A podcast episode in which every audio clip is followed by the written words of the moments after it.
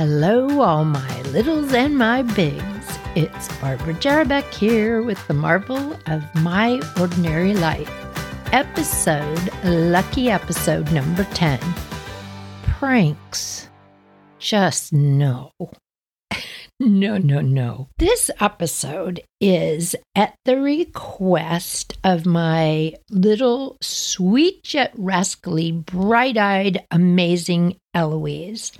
And I quote, me and my brother are going to do a prank weekend. Okay, Eloise, what in the heck is a prank weekend? This sounds like such a bad idea. Funny in about 20 years, but maybe not such a great idea now. Back to the quote. I was wondering if you and your siblings ever played pranks on each other. End quote. We're just going to jump right in, but I do want to tell you pranks can go wrong so quickly and they can hurt feelings. So just be careful that your prank has some good hearted love behind it. And here we go. The thing is, in our house, there was my sister. What was her name? Come on, you know by now. Nancy. She was my big sister. She would never do anything mean to anybody. She was like the nicest person ever. I think the last thing she did that wasn't nice was take my bottle before I could walk, stand out of reach, and drink it in front of me. That's the only thing I ever remember her doing in all her years that wasn't kind. Then there was Johnny, who we all know, my big brother, King of the Rascals, episode six. If you haven't listened to it, it's a doozy. He was always looking out to tease somebody and he was really good at it. Then there was me, mostly behaving Barbara. That's all I can say about me. I was mostly behaving. Sometimes I did things that I, I didn't know they weren't nice till later. Sometimes I did things where I'd go, oh, yeah, that probably wasn't the best idea. I'm going to go down my list of pranks. I'm not going to be sharing like bad pranks because, guys, they're just not that funny sometimes. Maybe they're funny in your head, but they can hurt people physically or they can just hurt their feelings. So here we go. First prank I'm going to share with you, Eloise. When I was in high school, we all had lockers and we had pretty big lockers. If it was your birthday, it was always like a big deal to see who could decorate your locker for you the best. And my friends and I got the great idea to decorate my friend Mari's locker for her birthday by taking all the books out putting really heavy cardboard across the front of her locker up till about halfway up. And then this is where we should have maybe thought a little bit harder. We filled it with dirt, soil, and planted flowers in it and put cards and like we thought it was beautiful. We didn't think about the person whose locker was below hers. Dirt started to filter down into the locker below hers. And when Mari opened it, she's like, Oh my gosh, this is so cute. Where are my books? We said, We have your books. Here they are. And Mari said, Okay, well, I should probably get this cleaned up. At that point, we thought, Oh, yeah, we should maybe thought about that. Planting flowers in somebody's locker. At least use a giant garbage bag or something to put the dirt in and then plant the flowers in there because otherwise, Otherwise, the person cannot clean up. And you just want it to be fun, not like, uh oh. And how would you like to be the person below? Like, don't water the flowers. Bad idea. That is prank number one. Going down my list, number two. This is what my brother, Johnny, did to me and my sister Nancy when our whole family went camping. First of all, camping for us was a big fat deal. Literally, you all, we hardly ever made it on the trip. My dad would rent a trailer and we'd go to tow it down our driveway and it would break. Something always broke. It was either the tail lights didn't work, the brakes on the trailer didn't work, something would go wrong. So when we actually got somewhere, we were so excited. Nancy and I, in my parents' mind, oh, those two get along great. They have each other, they can play. Poor Johnny, he doesn't have a friend. Let him invite a friend for our campout. He asked this one friend named Chris. Chris was a good guy, but you put the two of them together and you have uh, two rascals. The first night, we were so tired. We had finally made it to the campground. My mom and dad were at one end of the trailer, my sister, Nancy, and I were at the other. The table where you ate was underneath the place where we slept. So we had to climb up this little ladder, go onto this flat bed, which you couldn't sit up. You had to slither like a snake to get to the sleeping end of things. Finally laid down and opened up the window to give it a little air because we're like suffocating up there. As we're laying there trying to go to sleep, we start hearing like snuffly noises. A, a wolf or a bear or I don't know what, but it was just like until it was right outside her window. It was like, like all this fighting and scratching on the side of the trailer. Nancy and I just start screaming. And I was up against the wall, probably because they don't want me to roll out. I just started shoving Nancy out, get out, get out, get out, and just screaming and yelling. And my dad gets up and my mom wakes up. And my dad goes running outside with the flashlight, and then all we hear is, John, Richard, what are you doing?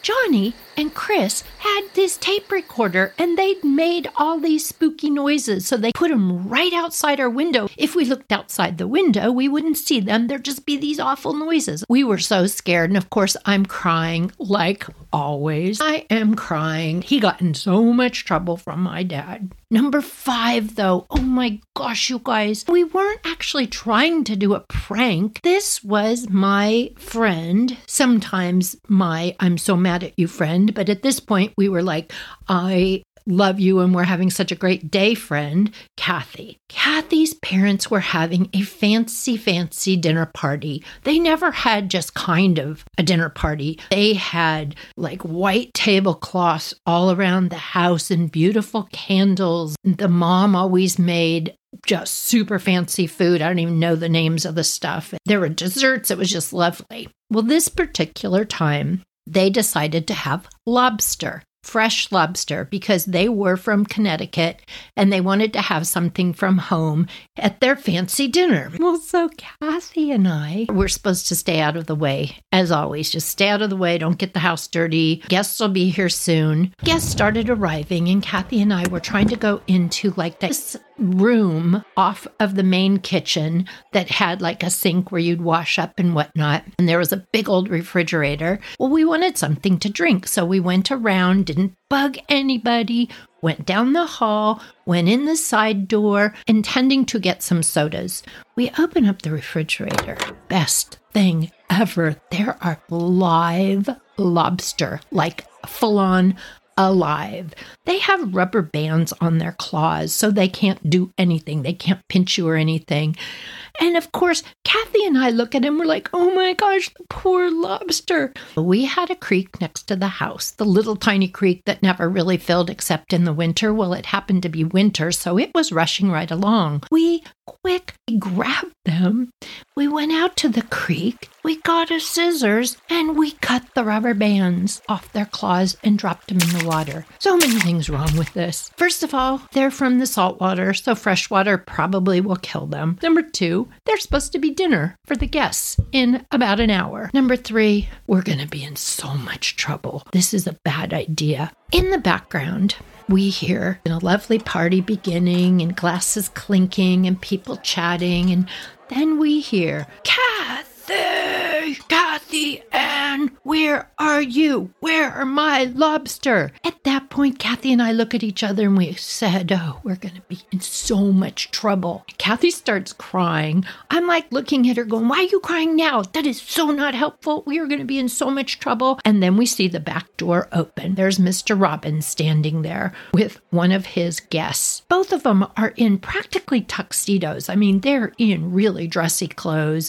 all fancy fans. And the man is just kind of holding his drink, looking around like, what, what are we doing out here? And then Mr. Robbins sees us. Kathy, where my lobster? Shh, shh, don't, don't say anything. You have to say something. So I'm like, Mr. Robbins, we let him in the creek because we felt sorry for him. And there is this silence.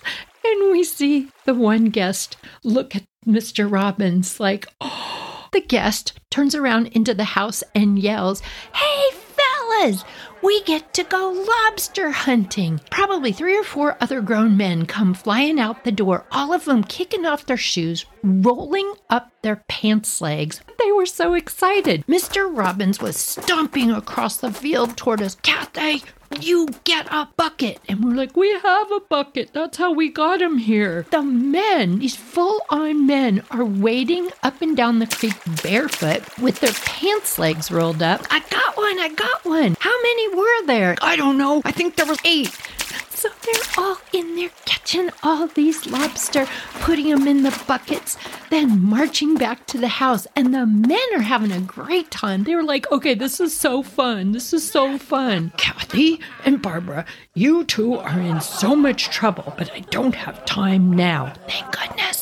By the next day, he was not nearly so mad. Everybody was cracking up and said that party was the most fun that they'd had in a really long time. Five lobsters in the creek. I never really wanted to do anything too rascally to my brother. It was his birthday coming up. I knew that he really liked puzzles. I went to the store and I got the most beautiful puzzle that I just knew he would like with mountains and rivers and animals. Super super, cool. Here we are again. Kathy, I told you she was a little rascal too.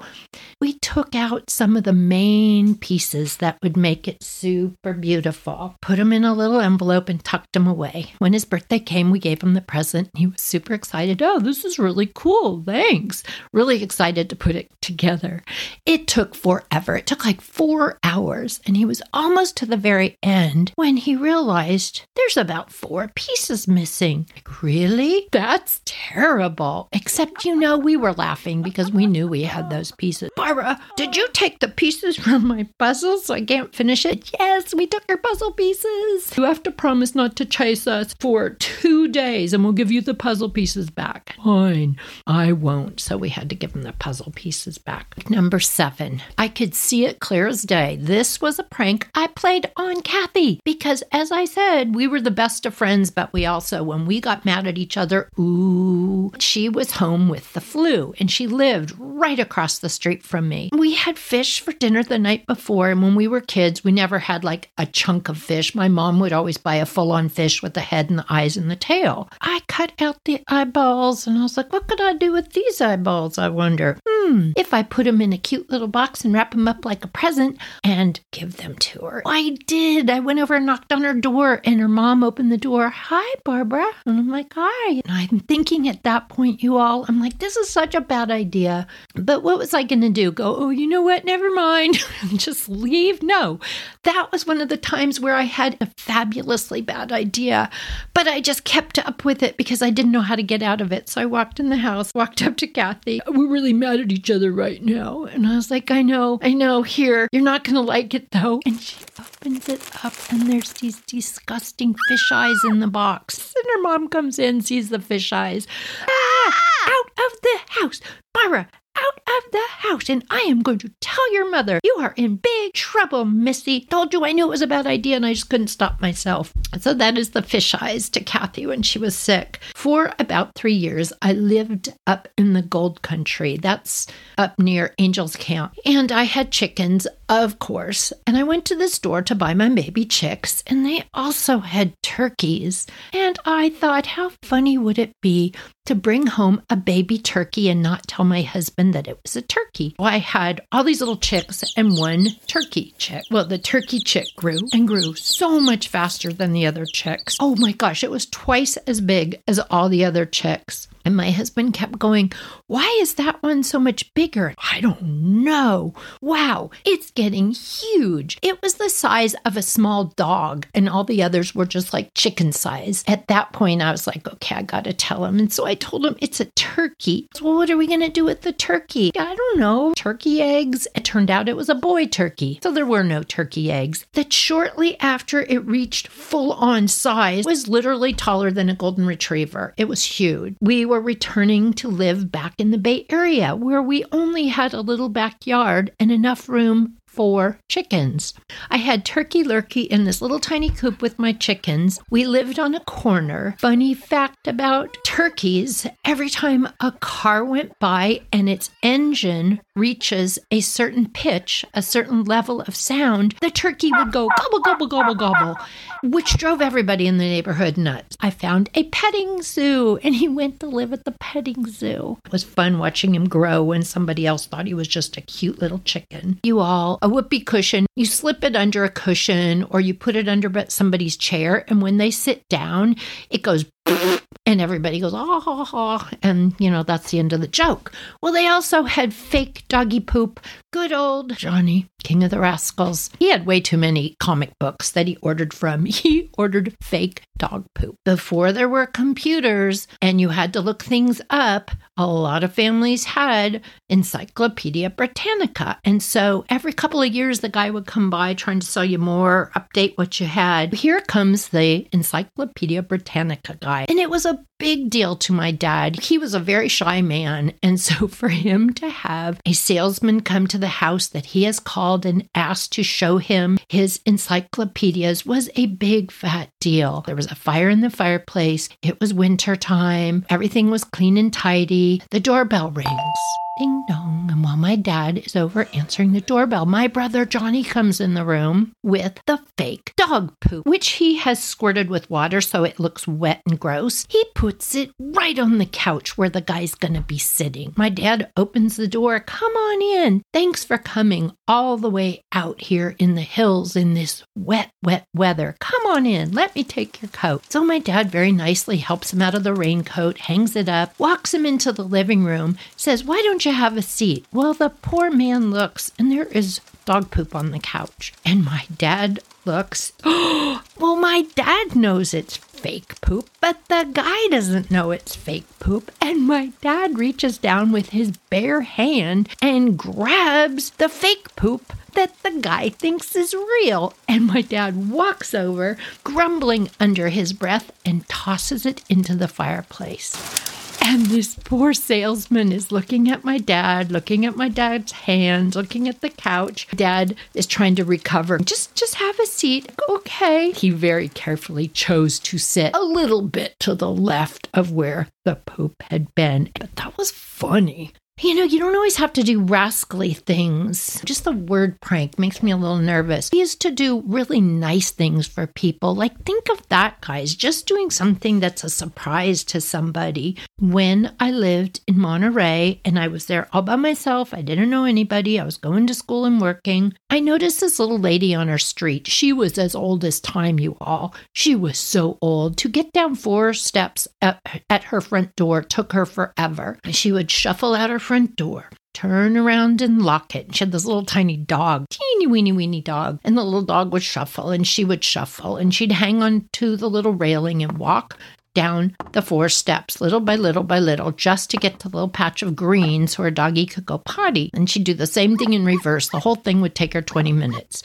And I started watching her because, you know, I did. I lived across the street. She never has anybody come and visit, ever ever, never, ever. And it was springtime. Easter was coming up, and that was something I celebrated. So I thought, oh, maybe I'll do a surprise. So I got a little basket. It was so cute. I got a little basket and I put little flowers in it and I made her cookies, which was saying a lot because my kitchen was the size of a postage stamp. It was so little. And I put a little dog toy there and a little card saying, I love watching you walk your little dog or something like that. And I set it on her front step, not where she'd open the door and trip because that would be horrible. It would be something that I would do. I put it to the side and I just watched and watched and on and off over the day, hoping I would see her. And I did. She opened her door and she stopped and she looked down and she was kind of confused at first, like, okay, I don't really know anybody. Why would anybody? And then she looks down and there's a card and she reads the card and she gets this big smile on her face and looks around kind of up and down the street. And of course, I'm like peeking behind my shades. And she was so happy. And that, you all, that was like the best quote unquote prank that wasn't a prank. It was just a